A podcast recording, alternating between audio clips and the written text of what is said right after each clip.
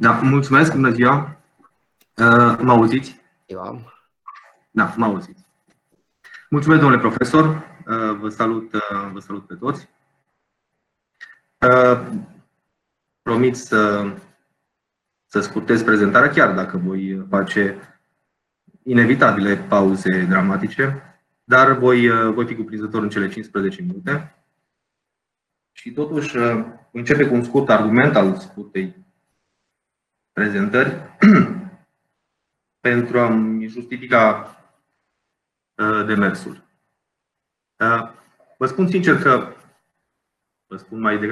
drept că am avut ezitările mele, unele încă nealungate, pentru că imediat după ce doamna președinte Andreea Chiș mi-a propus să particip la această conferință, am făcut o scurtă călătorie spre interior ca să caut în sertarele în care credeam că mai dețin cunoștințe sau amintiri despre buna credință și am constatat că, de fapt, acele sertare sunt ocupate de instituții mature, foarte bine culturate, care, în schimb, vorbeau despre ceea ce căutam eu.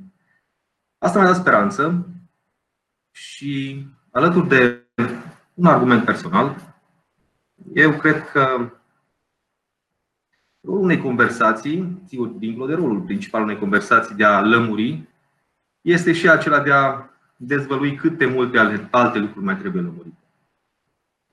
Nu mă îndoiesc, dar probabil și ceilalți, acum voi vorbi despre propriile propensiuni. Îmi doresc o contribuție general decisivă la a lămuri universul juridic, dar pentru mine nu este lipsit de interes să mă îndepărtez puțin sau să nu acționez mereu ca și un inginer al dreptului care caută o inovație sau un produs finit. O astfel de îndeletnicire, chiar dacă aduce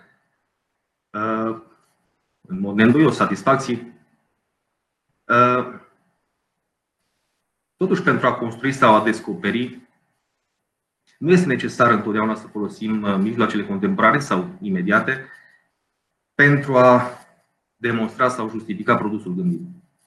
Marile teorii ale lumii, nu că ceea ce ar urma ar putea fi integrat în această categorie, dar marile teorii ale lumii s-au conturat inițial la nivelul unor demonstrații pur teoretice, produs îndoit între revelație și inteligență și care au surprins acel așa trebuie să fie. Demonstrarea lor empirică sau conform regulilor științei din care fac parte s-a făcut ulterior cu mijloacele viitorului. Așa s-a întâmplat și cu știința dreptului. Apariția instituțiilor sau redefinirea lor a fost urmarea unor argumente care le-a justificat necesitatea în raport cu scopul urmărit. Până aici ar trebui să trag două concluzii, acum mă gândesc. Prima concluzie ar trebui să fie aceea că tema are o denumire ușor improprie, ar fi trebuit să se numească eu și buna credință în procesul penal. Iar a doua, că de fapt îmi doresc ca această conversație să conducă spre alte conversații între noi. Tema pe care, așa cum am denumit-o și care riscă să fie plictisitoare, chiar dacă eu aș avea o interpretare extraordinară, îmi justifică doar acest început și atunci voi continua prin a începe, de fapt, demersul, prin identificarea reperelor normative care vorbesc sau lasă să se vorbească despre buna credință. Regia Rocaseta, acum trebuie să vă citesc. Buna credință a organelor judiciare rezultă implicit din articolul 5, așa cum și domnul profesor Mateuț a observat, care nu întâmplător poartă denumirea marginală de afara adevărului. La aliniatul 2, fraza a doua, prevede că respingerea sau neconsemnarea cu rea credința a probelor propuse în favoarea suspectului sau inculpatului se sancționează conform prezentului cod. Apoi, buna credință, o să-mi îngăduiți să citesc câteva paragrafe, nu vor fi multe. Buna credință prezumată pentru inculpat rezultă și din faptul contrar, respectiv din reaua credință, care determină sau însoțește încălcarea obligațiilor și revin în contextul în care este supus măsurii controlului judiciar, care poate trage înlocuirea cu măsura arestului la domiciliu sau a celei preventive, la fel și controlul judiciar pe cauțiune, apoi încălcarea măsurilor sau obligațiilor conținute de măsura arestului la domiciliu poate atrage înlocuirea cu măsura arestării preventive, încălcarea cu rea credință a măsurii obligării provizorii la tratament medical de către subiect sau inculpat poate atrage internarea medicală provizorie, abuzul de drept constând în exercitarea cu rea credință a drepturilor procesuale și procedurale de către părți, reprezentanților legali, ori consiliere juridice atrage reținerea abaterii judiciare prevăzute 283 alineatul 1 litera N, neîndeplinderea cu rea credință a obligațiilor impuse prin ordonanță de renunțare la urmărirea penală atrage revocarea ordonanței, abuzul de drept constând în formularea cu rea credință a contestației privind durata procesului se sancționează după amendă judiciară în condiții de 486 din articolul 4. În cazul persoanei juridice, nerespectarea cu rea credință a pedepselor complementare atrage aplicarea articolului 39 alineatul 2 și 140 alineatele 2 și 3 și mai sunt vreo 5 sau 6 astfel de referiri precise în cod. Vă mărturisesc că le-am căutat pe toate. Această înșiruire, care împrumută monotonia sau chiar banalitatea unui inventar, are totuși un rol esențial.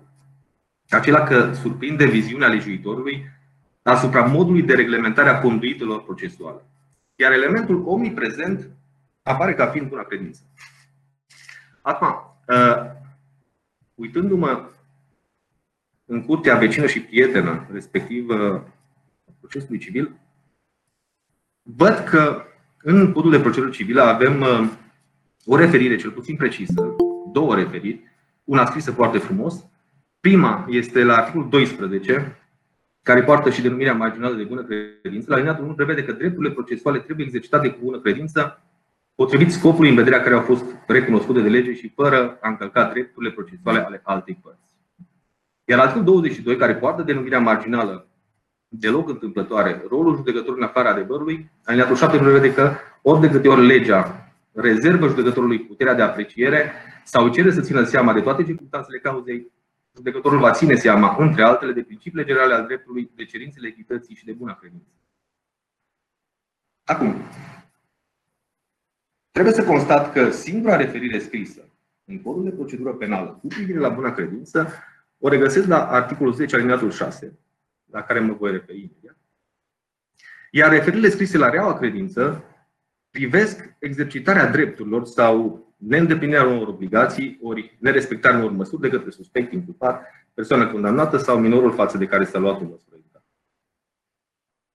Reperele legale și referirile doctrinare la bună credință sunt de obicei în relație sau în corelație cu exercitarea drepturilor, iar după cum spuneam mai sus, singura referire în codul de procedură penală cu privire la bună credință se regăsește în articolul 10 alineatul 6, care prevede că dreptul la apărare trebuie exercitat cu bună credință, potrivit scopului pentru care a fost recunoscut de lege. În acest context voi aminti și cadrul general de verificare a bunei credințe, respectiv articolul 284 alineatul 1 litera N, codul de procedură penală, care prevede că va fi considerată abatere judiciară abuzul de drept constând în exercitarea cu rea credință a drepturilor procesuale și procedurale de către părți, reprezentanții legale ai acestora și consilieri juridici.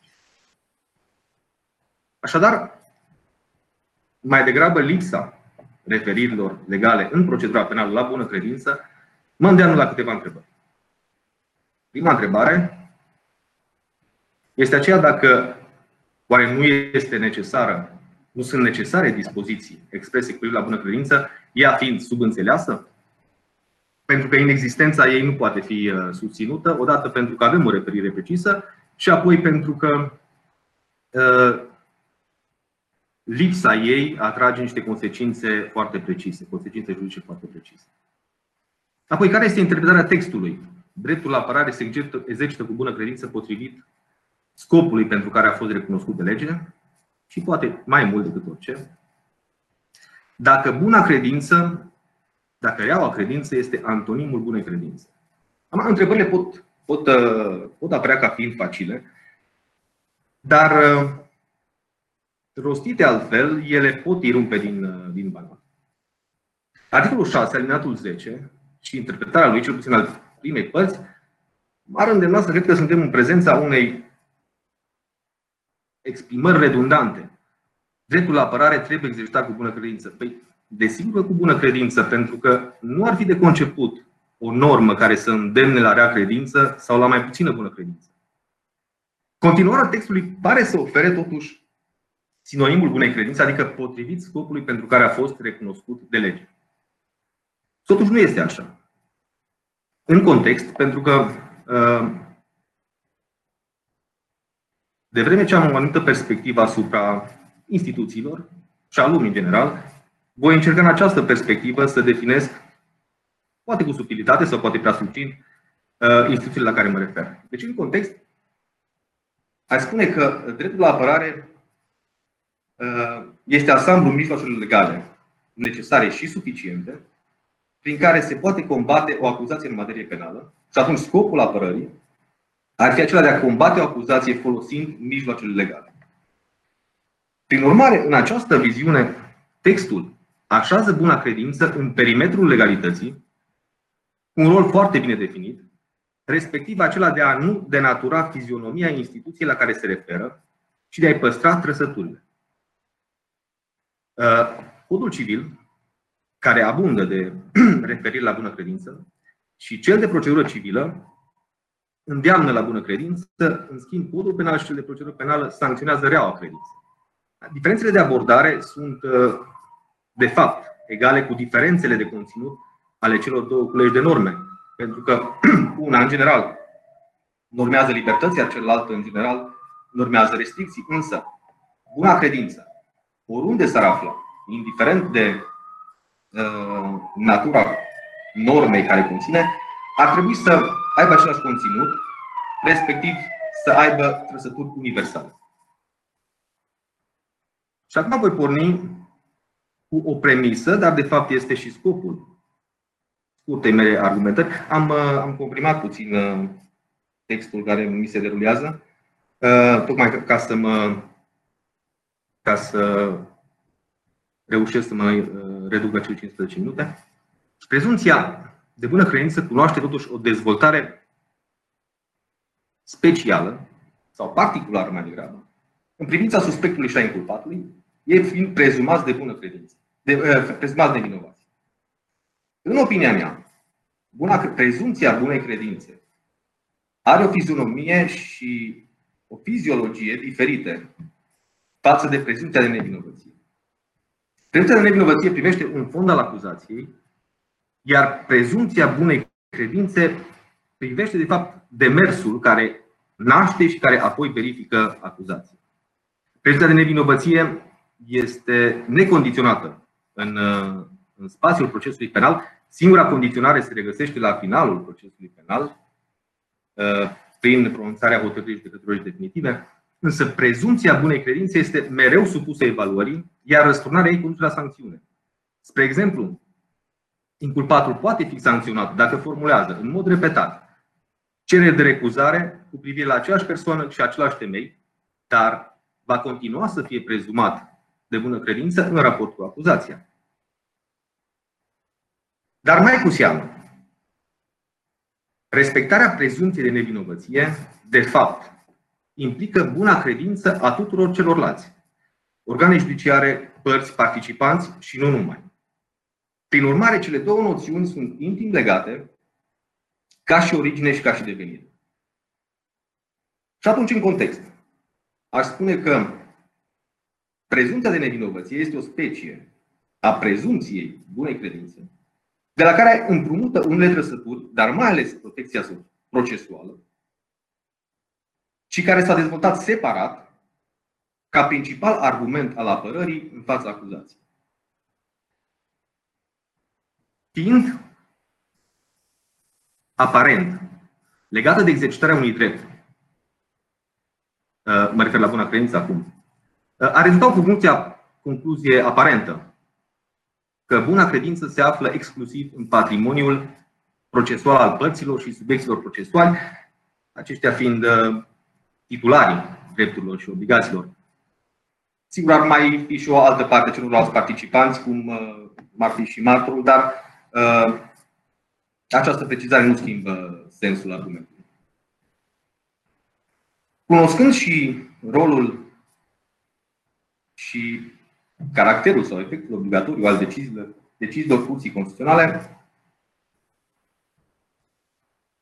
și mă refer acum la decizia 336 pe 2015, privind aplicarea sancțiunii decăderii în cazul în care procurorul nu respectă termenul de cel puțin 5 zile înainte de expirarea duratei măsurii arestării preventive pentru formularea propunerii de prelungire a măsurii, Curtea a reținut că procurorul va fi decăzut din dreptul de a solicita prelungirea măsurii arestării preventive. Eu voi rămâne totuși la părerea că organele judiciare nu sunt titulare de drepturi, ci mai degrabă de atribuții, competențe, îndatoriri și obligații. Dar și așa. Și așa, buna credință va fi măsura cu care va fi evaluată îndeplinirea acestor atribuții, competențe, obligații, îndatoriri, iar lipsa acestea, alături de încălcarea unor dispoziții legale, va trage sancțiuni specifice dreptului procesual, cum ar fi nulitățile, sau chiar a dreptului substanțial, cum ar fi tragerea la răspundere pentru săvârșirea infracțiunii de represiunile grave. Așadar, va trebui să accept, curgând natural, spun eu din ce am spus până acum, că deși nu este prevăzut expres, participanții la procesul penal, aici incluzând, evident, și organele judiciare, toată lumea este prezumată ca fiind de bună credință. O asemenea concluzie poate fi acceptată imediat cu privire la organele judiciare, dar apare firesc întrebarea: cum pot fi prezumate de bună credință părțile în condițiile în care sunt implicate într-un conflict juridic, cel mai adesea născut din pricina relei credinței unei dintre ei? Nu exclud și variantele în care există o eroare cu privire la reală credință sau cu privire la fapt.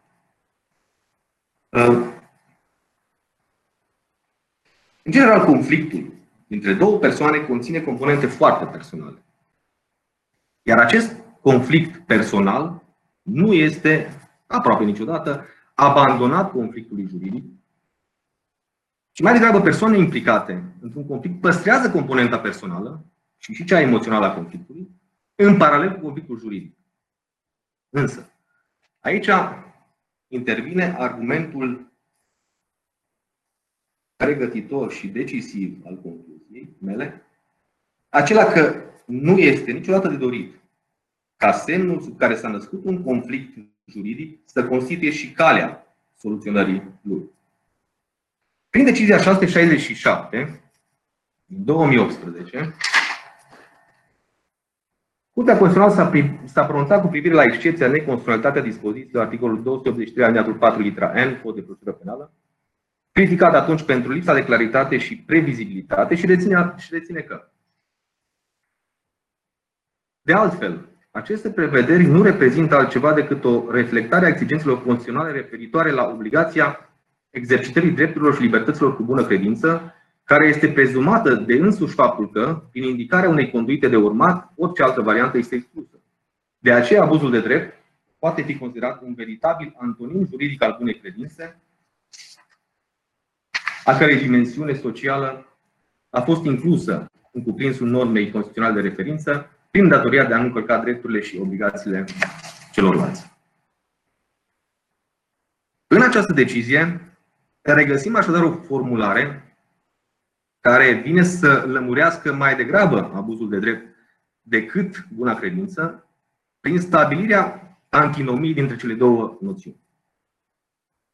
Desigur, demersul Curții Constituționale, demersul argumentativ, nu a fost demarat pentru a căuta o definiție pentru buna credință și nici nu a găsit-o, întâmplător sau din adins, dar prezintă un marker de identificare a bunei credințe, așezând-o în opoziție cu abuzul de drept, care, în esență și foarte pe scurt, ar reprezenta o exercitare cu rea credință a drepturilor procesuale în acest caz.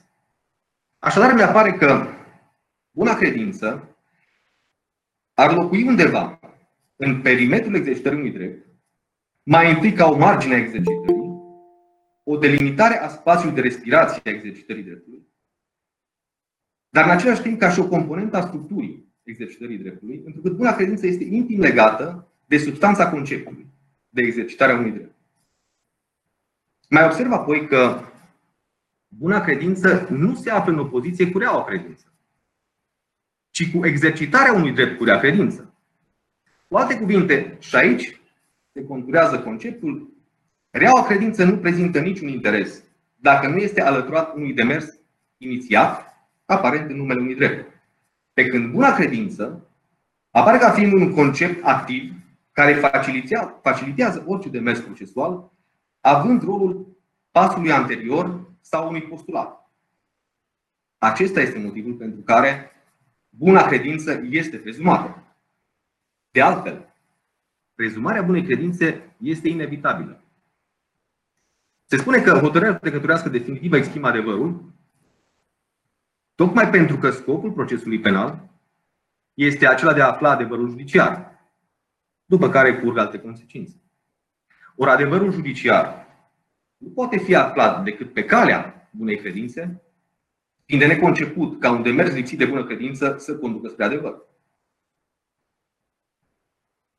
Și tocmai pentru că aceasta este calea de urmat, buna credință este mereu supusă controlului. Vă dau câteva exemple. Judecătorul este dator să se abțină de îndată ce știe că există vreo împrejurare care îl poate face incompatibil sau imparțial sau poate să producă o aparență de imparțialitate, dar dacă omite din adins ori din greșeală, poate fi recuzat și chiar sancționat. Martorul este prezumat că spune adevărul, dar poate fi urmărit pentru mărturie mincinoasă.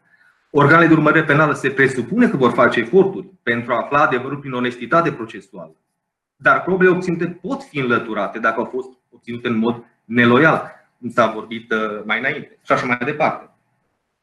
Tind să recunosc că argumentul autorilor care s-au preocupat de loialitate și să adaug că loialitatea este anticamera legalității, iar legalitatea este semnul care se desfășoară necondiționat activitatea organelor oficiale.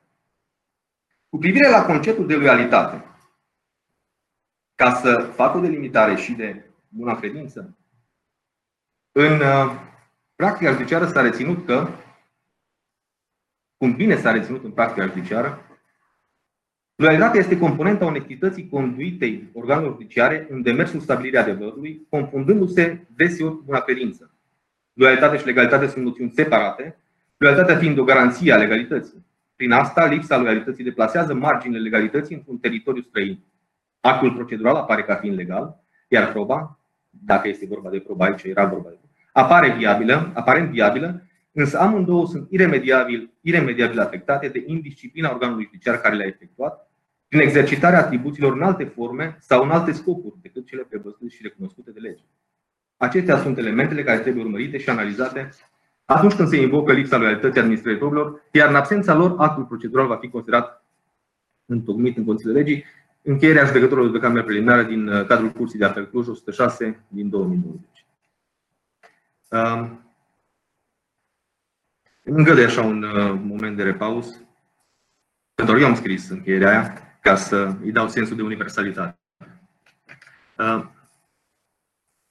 Așadar, încercând o definiție a bunei credințe, în raport de căile pe care le-am urmat, căile argumentative pe care le-am urmat, voi spune că buna credință este o structură juridică, independentă și funcțională, ce străbate procesul penal, instalându-se în preajma și în cadrul exercitării drepturilor substanțiale și procesuale, cu scopul garantării exercitării dreptului fără vătămarea drepturilor altora, iar în plan procesual și în mod specific pentru aflarea adevărului.